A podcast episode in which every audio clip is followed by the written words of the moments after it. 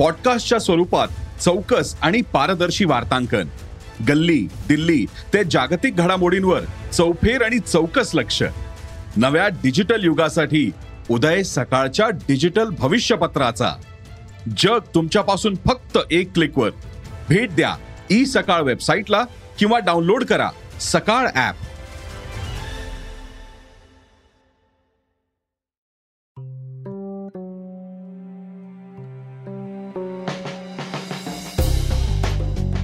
नमस्कार मी भूषण करंदीकर.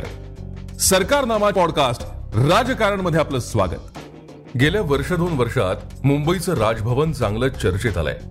कोरोनाच्या काळात विद्यापीठांच्या परीक्षा घ्यायचा मुद्दा असो राज्यातली प्रार्थना स्थळ सुरू करण्याचा मुद्दा किंवा राज्यपाल नियुक्त सदस्य विधान परिषदेवर नेमण्याचं राजकारण. राज्यपाल चांगलेच ऍक्टिव्ह होते त्यामुळे राजभवन हा बातम्यांचा विषय बनला. एकोणीसशे चौऱ्याऐंशी साली हेच राजभवन एका मोठ्या बातमीचा विषय बनलं होतं. ते तिथल्या समुद्र किनाऱ्यावरून केल्या जाणाऱ्या स्मगलिंगमुळे. मुंबई आणि त्या पट्ट्यातले समुद्र किनारे म्हणजे एकेकाळी स्मगलरांचं नंदनवन. कस्टम ड्युटी चुकवून आणलेला चोरटा माल समुद्र किनाऱ्यावरती उतरवला जायचा. अशाच एका टोळीनं अत्यंत सुरक्षित जागा हा माल उतरवण्यासाठी निवडली होती. या जागेवरून थेट पोलिसांच्या नाका खालून स्मगलिंगचा माल मुंबईत यायचा आणि ग्राहकांना विकला जायचा. ही जागा होती महाराष्ट्राचा सर्वोच्च घटनात्मक प्रमुख राहतो ती अर्थातच राजभवन. सत्तर आणि ऐंशीच्या दशकात देशाच्या पश्चिम किनाऱ्यावर स्मगलिंगचं प्रमाण प्रचंड वाढलं होतं. हाजी मस्तान मिर्झा सुकुर नारायण बाखिया यासारख्या स्मगलरांची चांगली चलती होती. समुद्रमार्गे सोनं चांदी घड्याळ ट्रान्झिस्टर्स आणले जाऊन ते बाजारात विकले जायचे. कधी कस्टम पोलिसांना चकवून किंवा कधी त्यांचे हात ओले करून हा स्मगलिंगचा माल मुंबई मार्गे देशात यायचा. अलिबाग म्हसाळा श्रीवर्धनचे किनारे त्यासाठी सुरक्षित होते. मुंबईच्या किनाऱ्यावर किंवा गोदीतही काही माल छोट्या होड्यातून यायचा. थेट गुजरातच्या किनारपट्टीपर्यंत हे काळे धंदे चालायचे. हे स्मगलर्स सतत सुरक्षित जागा शोधत असायचे. या स्मगलर्सचं लँडिंग एजंट असायचे. त्यांच्यावर माल उतरवून घेण्याची जबाबदारी असायची. अशाच एका लँडिंग एजंटनं एक अफलातून जागा शोधून काढली. मुंबईच्या राजभवन मागचा समुद्र किनारा मुंबईचं राजभवन हे महाराष्ट्राच्या राज्यपालांचं अधिकृत निवासस्थान आहे. मुंबई शहरातील ती एक अतिशय सुंदर वास्तू आहे. राजभवन अंदाजे पन्नास एकर जमिनीवर वसलेलं आहे आणि त्याच्या तीनही बाजूंना समुद्र आहे. मलबार हिल येथील राजभवन संकुल हे मैलभर लांब असलेली दाट वन वाळूचं समुद्र किनारे आणि अनेक प्रकारच्या टवटवीत हिरवळीनं व्यापलंय. मुंबई राजभवनाबाबत सर्वात महत्वाची गोष्ट ही आहे की ते दीड शतकांपासून इतिहासाचं साक्षीदार आहे.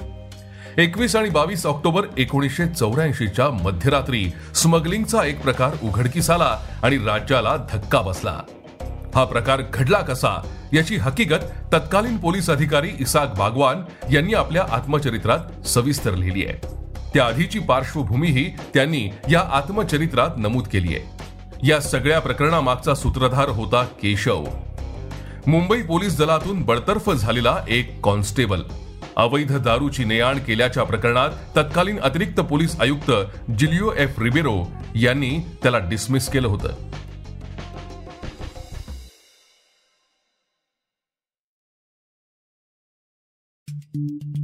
त्यानंतर केशव राजकारणात शिरला. युथ काँग्रेसचा शहराध्यक्ष झाला. त्यानंतर त्यानं रिबेरो यांच्यावर सूड उगवण्याची संधी साधली. एका रात्री अचानक वर्षा बंगल्यातून तत्कालीन मुख्यमंत्र्यांची गाडी बाहेर पडली.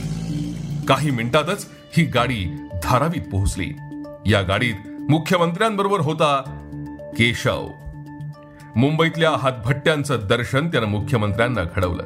माध्यमांमध्ये या प्रकरणाची बोंबाबोंब झाली आणि मुख्यमंत्र्यांनी रिबेरोनची बदली रेल्वे विभागात केली. या निर्णयानं पोलिसांमध्ये नाराजी निर्माण झाली होती. पण अखेर पोलिसांना केशवला धडा शिकवण्याची संधी मिळाली ती राजभवन स्मगलिंग केसच्या माध्यमातून. त्या काळात स्मगलर्सची चलती होती.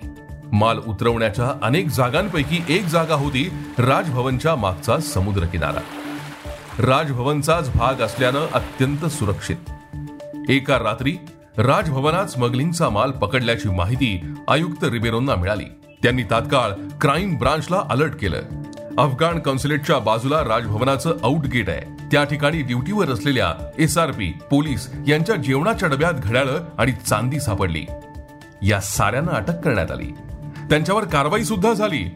मग पोलिसांनी प्रयत्न सुरू केले ते या स्मगलिंग रॅकेटच्या सूत्रधाराला केशवला पकडण्याचे. त्यावेळी पकडल्या गेलेल्या मालाची किंमत होती तब्बल पन्नास लाख रुपये. क्राईम ब्रांचनं केशवला शोधण्याचे प्रयत्न सुरू केले. एक दिवस स्वतः बागवान केशवच्या घरी धडकले.